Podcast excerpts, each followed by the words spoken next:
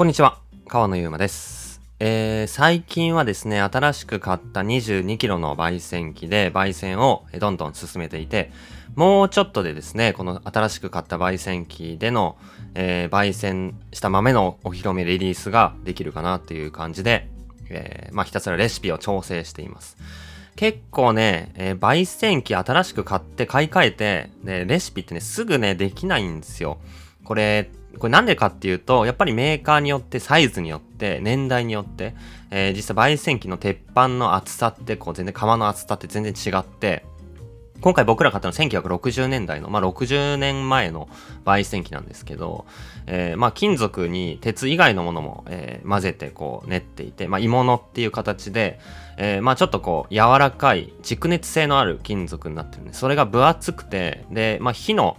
通りがよりじわじわしてる。えーまあ表面が焦げていくっていうのがよりしにくい、えー釜全体が大きな熱を持ってじわじわと、えー豆の芯まで火を通すみたいな感じの、まあ、イメージが結構強くてその辺の火の通り方とかあと温度とかあと時間の、えー考え方が少しだけその焙煎機の個体によってやっぱ変わってくるんですよね。それを、えー一から豆ごとにレシピ合わせていくっていうのが、まあ、豆の種類ある分だけ、まあ、パッと焼いて全部美味しいかっていうと何回も調整して、まあ、エイジングして2週間経って飲み頃になった時にまたさらにどうか、えーっていうのを見て、でもう一回レシピを組んで、えーもう一回温度とか時間を変えた状態で焼いてみてっていうのを、まあ、2、3回やって、やっとなんか美味しくなるかなみたいな感じで、まあ、調整していくっていう感じなんですよね。まあ、僕らはもう、あのー今まで富士、富士ローヤルっていう日本製の焙煎機で、えー、何年ですか？まあ、1キロの焙煎機で始めた時から考えると、もう10年ぐらい焙煎をしてるんで、ある程度なんか理論は固まってて、えー最終温度を上げるとこうなる。えー、ハゼの、ハゼ後の時間を上げたらこうなる。えー豆乳量を上げる、増やすとこうなる。減らすとこうなる。トータルの時間が多いとこうなる。みたいな、まあ、焙煎による変数の変化、味への影響っていうのは、ある程度理解してるんで、まあ、焙煎機変わっても、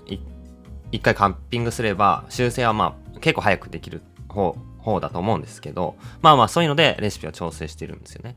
で、まあまあ、あのーお披露目はすごい楽しみで、めっちゃ美味しくできたら、えーライトアップコーヒーの新しい焙煎機プロバットのファーストバッチみたいな感じで、初回の本番焙煎の豆は、まあわかりやすく、えー売り出したいなと思ってるんですけど、まあ今回ね、思ったのが、えー、古い焙煎機、ヴィンテージ焙煎機、めちゃめちゃむずい。むずいというか、リスクしかないですね。えー、まあ結構僕はこのポッドキャストでも、古い焙煎機めっちゃかっこいいとか、めっちゃ楽しみみたいな感じで、まあね、こう、えーロマン溢れる感じで語ってたと思うんですけど、まあ実際は、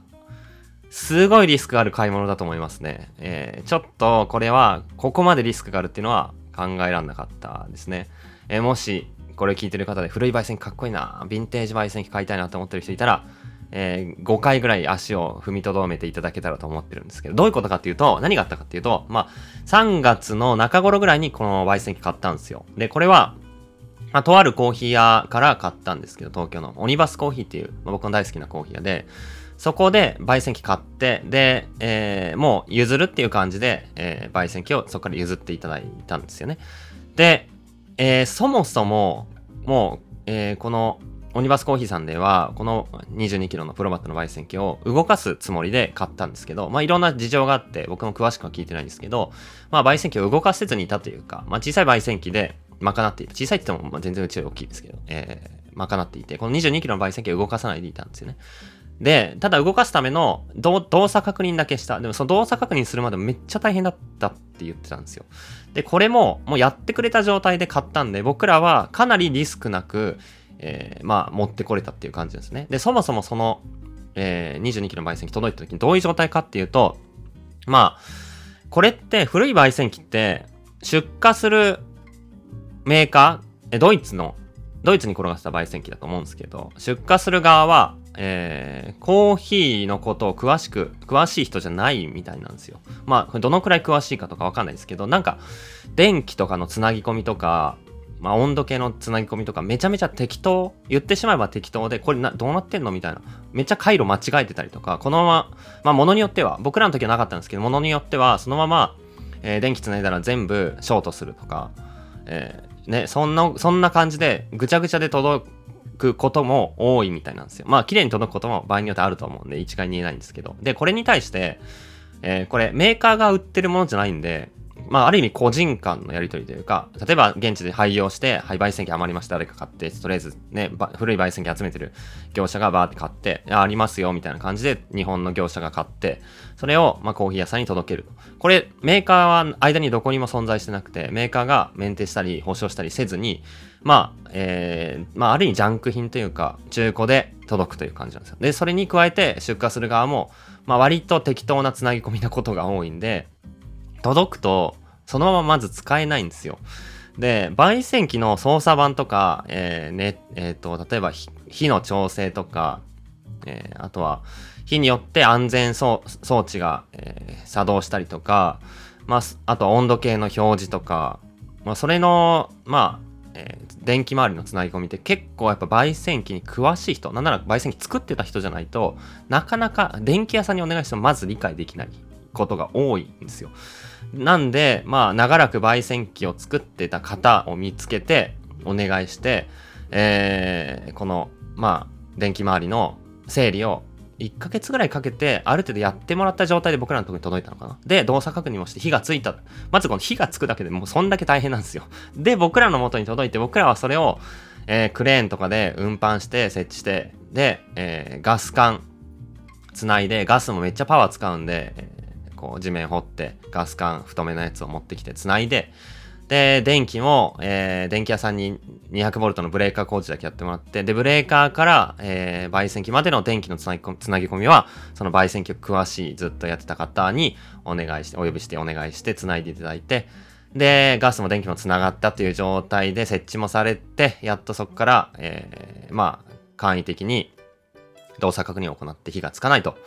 つかないわけなんですよ。なんでつかないんだってななって。で、僕らの時は、えー、っと、プロパンガスで動作確認をしてたんですね。都市ガスって、あの、いわゆるお家の、あのー、まあ、キッチンのガスですよね。あの、もう、備え付けのガス。プロパンガスって、あの、タンク、ボンベみたいなやつ、でかいやつで、あの、持ってつなぐやつ。で、えー、都市ガスでね、えっ、ー、と、確認しようとすると、そのガス管つなぐのが結構大変なんですよね。だから、まあ、簡易的なやつしたらプロパンでやるんですけど、プロパンだと火つくんですけど、都市ガスだとつかないんですよ。で、これが、まあ、わからなくて知らなくて、都市ガスで普通につないで、都市ガスっていう感じで、えー、買った、買ったし、バーナーも都市ガス用になってるんですけど、なんかこう、火種をつける、まあ、これどういう仕組みかっていうと、最初、火種のバーナーがあって、そこが、えー、ダーって並んでる、こう何個くらいあるのかな？30個ぐらいあるでっかいバーナーの並んでるでかいバーナーがあるんですけどそこの上にちょろちょろって火種が出て火種がある状態でガスを通すとボンって全部に火がつくっていう感じの仕組みでその火種のバーナーのガスがえっ、ー、とプロパンの方が威力が強く出るけど都市ガスだと威力弱く出ちゃってそのバーナーに届けたいバーナーまでその火種が届かないまあ弱い火種になってしまってたって感じででどうしようかっていうのでまあこの火種のバーナーを取り替えるか、えー、まあどうするかっていう話をして、まあ結局そこの原因にたどり着くのでも結構時間かかったんですよ。なんで火がつかないのかっていうのを、その物理的な構造なのか、回路の問題なのか、いろんなセンサーの問題なのか、いろいろこう見た上であげく、いろいろ OK と、全部見ても問題ない。物理的に火種がバーナーに近づけられてないっていうことになって、それをその場で火種をバーナーに近づけるように、こう、火種のバーナーの位置とかをもう一回固定し直して調整して火がついたんですよ。これが、いつだっけ ?4 月の頭ぐらい ?3 月末まあ、えー、まあもうちょっとかかったか。4月の頭ぐらいか。ようやく火がついたと。お、火がついて焼けんじゃんと思いきや、こっからっすよ。えー ゴールデンウィーク明けまでね、本番焙煎かかりましたからね。何が起きたかっていうと、温度が、なんか変なんですよね。今までの感じで焼いて、温度計見ながら焼いてるんですけど、なんかどうも全然しっくりこない。急にバンって温度上がったり、全然上がんなくなったりして、なんか温度計バグってんじゃねっていう話になって、でも温度計はもうチェック済みみたいな感じだった。どういうことかなって思って、えー、いろいろもう一回その方、焙煎機の方とか呼んだりしてチェックしてもらったら、2つ、3つ また問題が出てきて、えー、っと、そもそも、えー、っと、操作盤に温度計が2個ディスプレイ表示があるんですね。で、1個が、えー、っと、排気の温度。コーヒーの焙煎した後の、えー、排気のところに温度計が刺さって、その温度が表示される。もう一個が豆の温度。で、これ焙煎中の豆のところに、釜の中に、えー、温度計刺さって、その豆の温度が表示されると。で、えー、それぞれディスプレイの上に、ビーンズテンプレチャー、えー、エアーテンプレチャーって感じで、えー、豆の温度、排気の温度ってステッカーが貼ってあるんですけど、なんとこのステッカーが逆に貼られてたんですよ。そんなことある？マジ適当すぎないと思って、びっくりしたんですよ。なんか、ほんとおかしいなと思って、こん、もう試されてたのかな？あの、まあ、最初にこれを確認しろって話なんですけど、まあ、さすがに信用するじゃないですか、それ。で、なんか変だなってなって、その、豆のところ、釜のところに刺さってる温度計をグッて握ってみて、どっちが上がるかなって見たら、排気の、排気って書いてある、エアーって書いてある方の温度計がぐんぐん上がってったんですよ。おいおいおいってなって、逆じゃんってなって、逆握ったら逆にビーンズが上がっていくし。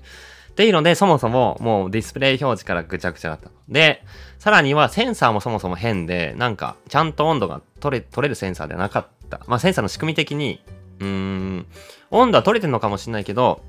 その変換がうまくいってないのか。っていうので、センサーを丸ごと違うタイプのものの、えー、温度計に直して差し替えた。したらちゃんと温度が取れるようになった。で、しかも、ま、ビーンズとエアーが逆になってたから逆にして、で、なおかつ、えー、なんかこれもどういうことなんだって結局後でよくわかんなかったんですけど、コーヒーの焙煎機が半時計回りにこう回っていくんですよ。え、ドラム、ドラム式洗濯機みたいな感じで、こう、ドラムを横にした感じの、円、円柱型の容器を横にした感じで、えー、くるくると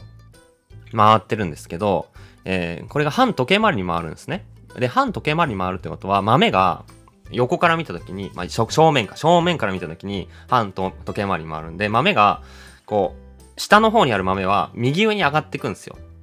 で、さすがに、まあ、一周はしないですけど、右上にこう、こう、回転とともに豆が寄っていくわけなんですよね。半時計回り回っていくんで。で、そうすると右下に豆が固まってる状態なんですね、焙煎中は。えー、なんだなんだけど、温度計が左下に刺さってるんですよ。いや、そこ豆なくねっていう感じで、普通、これ逆なんですよね。豆が寄ってる方に刺さってるんですよ。もしくは逆回転であれば、まあこれ正しいんですけど、時計回りだったら豆は確かに左下に寄るから、でも回転の方向は合ってるんですよね。で、じゃあ、え、なんでここに刺さってんの？みたいな話聞いたら、いやーやっぱ出荷した側があんまりわかんないで刺したんじゃない？みたいな 感じで、え、そんなことある？みたいな。え、じゃあなんで刺したん？ここにわざわざって感じでびっくりしたんですけど、えー、右下に刺し直して、うん。これもまあ、もしこれ、最初買った側が、実際に、えー、試運転というか豆を焼いてみようっていう感じで焼き始めたら気づくことだと思うんですよ。で、僕らも焼け始めたからこそ気づいたんですよね。だから、まあ、届いた後、届く状態は完璧ではなくて、それはもう、あの、分かっていて、買ってるんで、えー、まあ、どっちかっていうと、こう、あ、そういう風なものなんだっていう理解で買わないといけないものだと思うんですよね。こう、100%完璧な状態で届かないという理解で買うものなんだなって思うし、まあ今回その間で運んできてくれてる人、僕らに譲ってくれた方々も、そういう理解で買ってるんで、えー、そこに非はないと思うんですけど、まあどっちかというとこの買うって決める側がそういうジャンク、まあジャンク品っていうか、